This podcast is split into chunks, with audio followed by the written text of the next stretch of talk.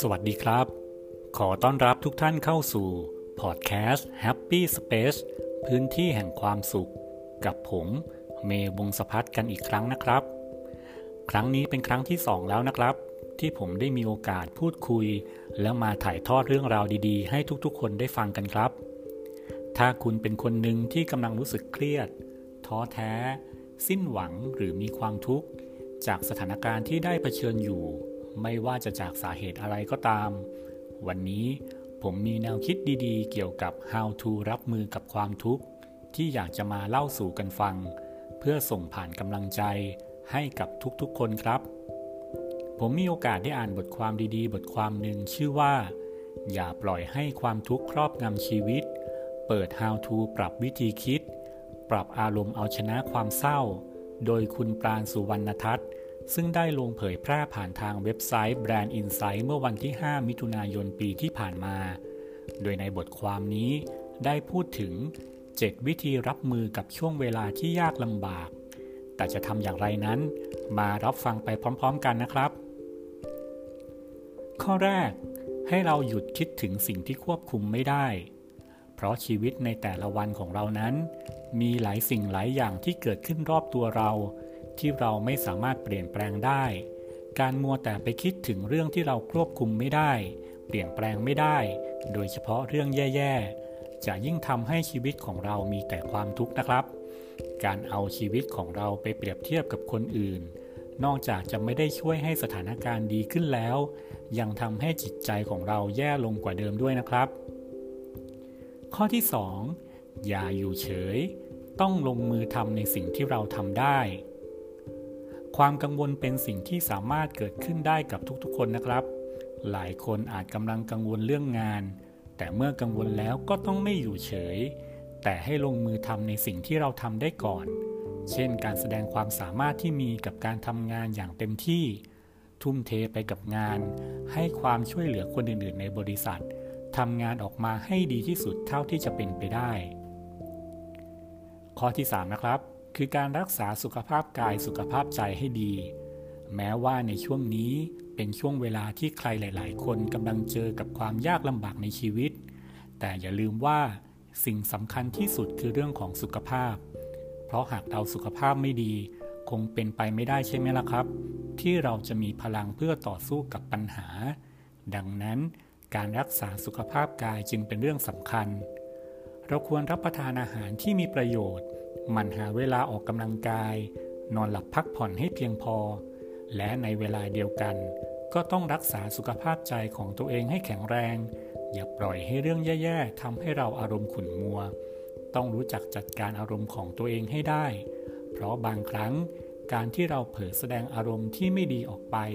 อาจยิ่งทำให้เกิดปัญหาที่มันทำให้ใหญ่กว่าเดิมก็ได้นะครับ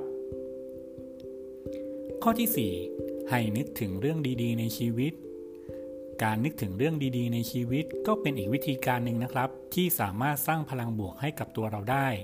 ท่ามกลางวันที่แย่ สถานการณ์ที่ไม่ดี ให้ลองนึกย้อนถึงเรื่องราวดีๆ ที่เคยเกิดขึ้นในชีวิตดูบ้าง เช่นความสำเร็จที่เคยเกิดขึ้นในอดีต ไม่ว่าเรื่องนั้นจะเป็นความสำเร็จเล็กๆ หรือความสำเร็จอันยิ่งใหญ่ ให้หลับตาแล้วลองจินตนาการว่า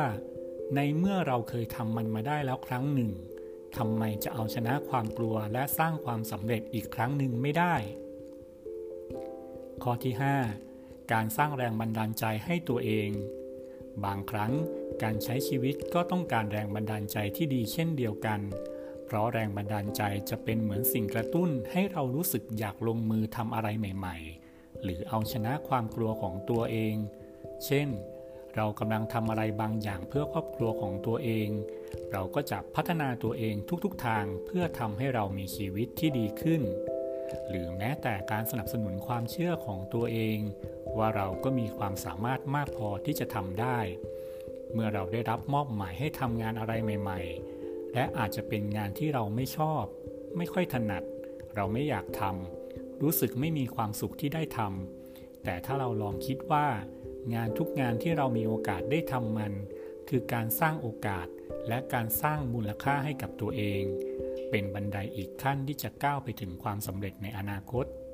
เปลี่ยนทัศนคติและมองในแง่บวก ก็จะเป็นการสร้างแรงบันดาลใจให้ตัวเองได้เป็นอย่างดีเลยนะครับ ข้อที่ 6 หางานอดิเรกทำบ้าง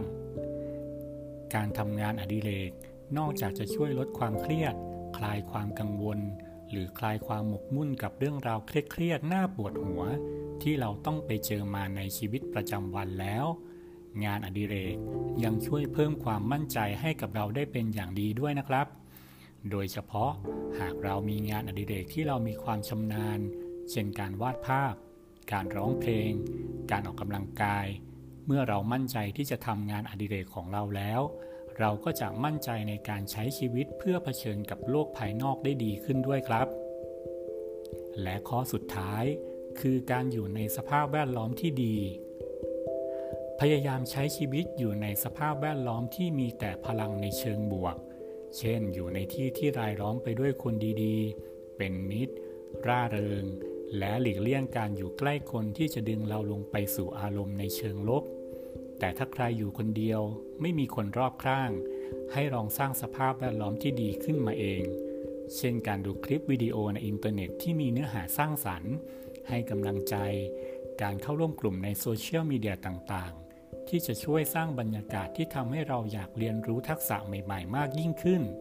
หรือการฟังพอดแคสต์ดีๆ แบบ Happy Space Podcast ก็ได้เช่นกันครับ ผมหวังว่า แนวคิดดีๆ ที่ผมพูดคุยให้ฟังในวันนี้ จะช่วยทำให้ทุกๆ คนที่กำลังพบเจอกับความทุกข์ ได้ลองนำไปใช้ และเริ่มต้นพรุ่งนี้ด้วยรอยยิ้มและความสุขนะครับ